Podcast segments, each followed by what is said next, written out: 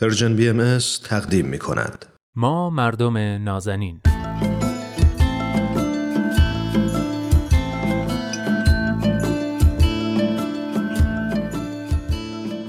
سلام. سلام و درود به شما مردم نازنین. خیلی خوش اومدید به برنامه خودتون. ما مردم نازنین. من نوید توکلیم و امروز هم همراه با دوست خوبم عرستو رحمانیان پژوهشگر علوم اجتماعی قراره که درباره موضوع برنامه یک گفتگوی کوتاه جامعه شناختی داشته باشیم. موضوع این هفته جهانی شدنه.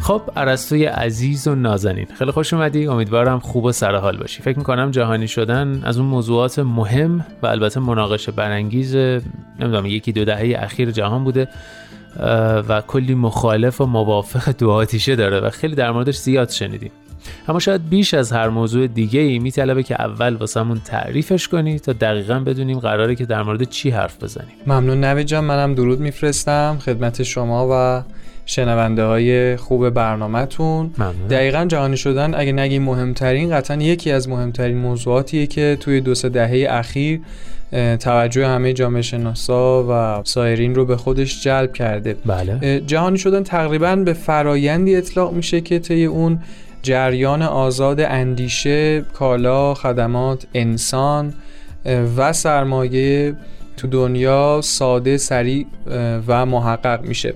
آها. یه نکته مهم اینجا اینه که جهانی شدن به سادگی شاید تعریف نشه چون موضوع بزرگ و بازیه و از جهات مختلف قابل بررسی بله. هم جنبه سیاسی داره هم جنبه اقتصادی و صنعتی داره. هم جنبه فرهنگی داره هم حتی مثلا جنبه ایدئولوژیکی می‌تونه داشته باشه. به همین دلیل شاید بهتر باشه به سراغ اندیشه هایی بریم که تا حدودی تمام این جوانب رو بررسی کرده باشن. اینجوری هم می‌تونیم درباره ماهیت اون بیشتر تعمل کنیم و هم بهتر بفهمیم جهانی شدن چه پیامدهایی رو توی دنیای جدید به ارمغان آورده. بله. به همین منظور پیشنهاد می‌کنم سراغ آنتونی گیدنز بریم. خیلی خوب. اهمیت گیدنز از این نظره که تقریبا شمای کلیتر و بدون جهتگیری های قطعی نظری از موضوعات ارائه میده. آها. خب گیدنز در مورد جهانی شدن چه نظری داره؟ گیدنز یه تفکر چند وجهی داره. واسه همین نه طرفدار جهانی شدنه خصوصا که معتقد جنبه های مختلف جهانی شدن تبدیل به یک پدیده انان گسیخته شده که باید حالا بیشتر کنترل بشه یا به حال به کنترل در بیاد و بله. نه زیاد البته بدبینه و معتقد میشه با کنترل و محدود کردن این جنبه ها از جنبه های مثبت و ترقی بخش اون برای ساخت دنیای آینده استفاده کرد آها. و یا مثلا غرب و مشخصا امریکا رو به هم مؤثر به فرایند جهانی شدن می‌دونه و هم به تدریج تاثیر گیرنده آها. بنابراین از نظر گیدنز غرب و کشورهای توسعه یافته هژمونی مطلق تو جهانی شدن ندارن بله. و شاید اینکه حالا اغلب کشورهای غربی خصوصا حالا امریکا رو دارای دست بالاتر می‌دونیم تو فرآیند جهانی شدن. توی آرای گیدنز البته قابل بررسی اونجا مفهوم پیدا می‌کنه که معتقد جهانی شدن روندی پرقدرته. که تو یک فرصت نسبتا کوتاه کشورهایی رو که نتونن باهاش منطبق بشن پشت سر می‌ذاره اما البته در صورت بهره برداری مناسب می‌تونه منشأ توسعه اقتصادی سیاسی و فرهنگی گسترده یک کشور بشه شاید این کشورهای غربی در واقع اون فرصت طلبی بهتر رو دارن و یا. مثلا سرعت انطباق و سازگاری بیشتری نسبت به بقیه داشته باشن. درست. حالا از این بحث مفصل بگذریم. به هر حال مفهوم جهانی شدن توی اندیشه های گیدنز خیلی پیوند محکمی به نظرم با مفهوم مدرنیته داره. و گیدنز ام، چهار بعد مفهومی رو در تشریح جهانی شدن استفاده می‌کنه. خب. یکیش اقتصاد سرمایه‌داریه یکیش تقسیم کار بین المللیه یکی مربوط به نظام دولت ملته و یکی مربوط به امور نظامیه. در واقع این چهار تا وجه وجوه شکل دهنده جهانی شدن.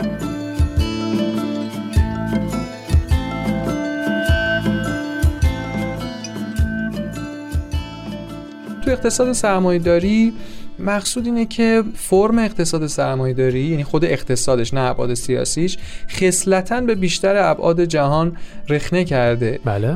حالا اقتصاد بازار آزاد انباشت دائمی سرمایه نظام های بانکی و مالی به هم پیوسته همه اینا تقریبا همگی بدل به ویژگی های جهان شمول جهان اقتصادی شدن. درست. نمونهش هم به وجود اومدن شرکت های بزرگ تولیدی یا خدماتی چند ملیتی که امروزه خب بیشتر ساکنین جهان از محصولاتش دارن استفاده می‌کنن. همین امکان ارتباط دورادور برای ضبط این برنامه رو می‌تونیم یک مثال بدونیم برای این فرم اقتصاد. بله. یکی دیگهش که گفتم تقسیم کار بین المللیه منظور اینه که همون صنعت و تکنولوژی که تو گذشته تو محدوده کوچیکی تقسیم کار شده بود حالا در ابعاد جهانی تقسیم کار شده.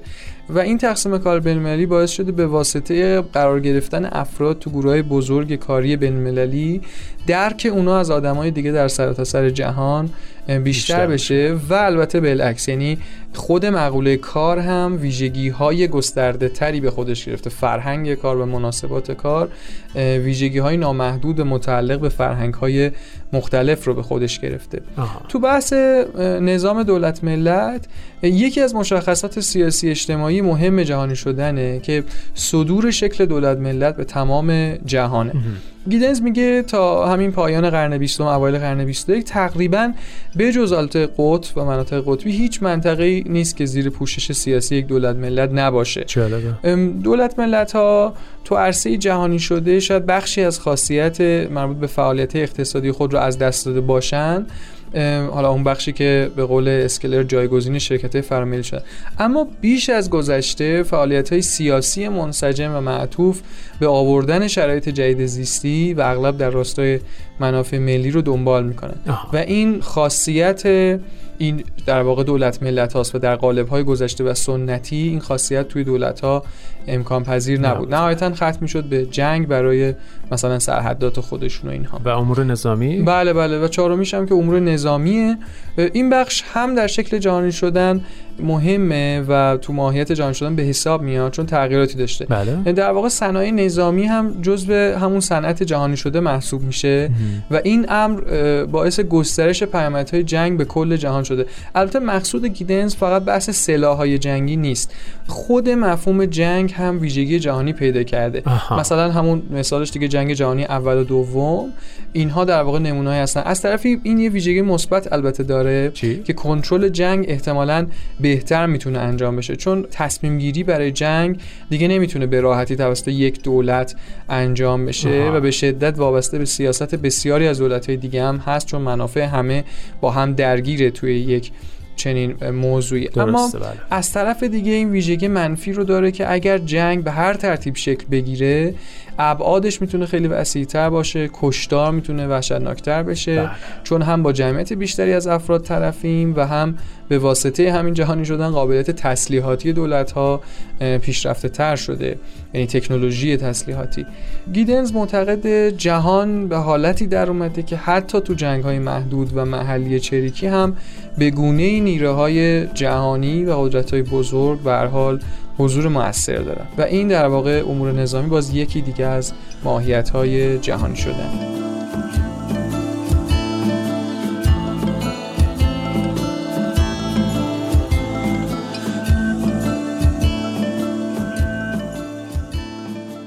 خب یه مرور با هم بکنیم. گفتی که گیدنز جهانی شدن را از چهار بود مفهومی تشریح می‌کنه. اقتصاد سرمایداری، تقسیم کار بین المللی، نظام دولت ملت و امور نظامی. حالا از نظر این آقای گیدنز جهانی شدن چه آثار و پیامدهایی داشته؟ از آثارش اول میشه به بحث علم و تکنولوژی اشاره کرد. دیگه کانون فعالیت علمی و خود تیم‌های تولید علم محصور در مرزها نیستن. این باعث میشه از امکانات و اطلاعات علمی کشوری مختلف برای یه پروژه بزرگتر جهانی بهش استفاده کرد و مجموعاً سرعت پیشرفت علمی بین‌المللی خب طبیعتا بالاتر میره یکی دیگه بحث جهانی شدن ارتباطات که از نظر گیدنز مهمترین شاخص جهانی شدنه. بله. این ارتباطات فقط خصلت تماس و حالا خبررسانی و اینها در اقصا نقاط جهان نداره بلکه روی اون بود اقتصادی که صحبتش شد تاثیر گذاشته یا مثلا تو حوزه فرهنگ باعث جمع شدن و ترکیب شدن فرهنگ ها اصطلاحا هیبریدی شدن فرهنگ و حتی تا حدودی زبان شده و بسیار تاثیرات دیگه. سوم بحث محیط زیسته که مخاطرات محیط زیستی دیگه محدود به یک کشور صنعتی نیست. بله. تمام کشورها در معرض این مخاطرات قرار می‌گیرن. چه در به وجود آوردنش نقش داشته باشن و چه نداشته باشن. بله. به همین دلیله که بحث توسعه پایدار انقدر الان جدی مطرح میشه و گروه های مختلف در سطح جهان دارن روی الگوهای توسعه پایدار کار می‌کنن.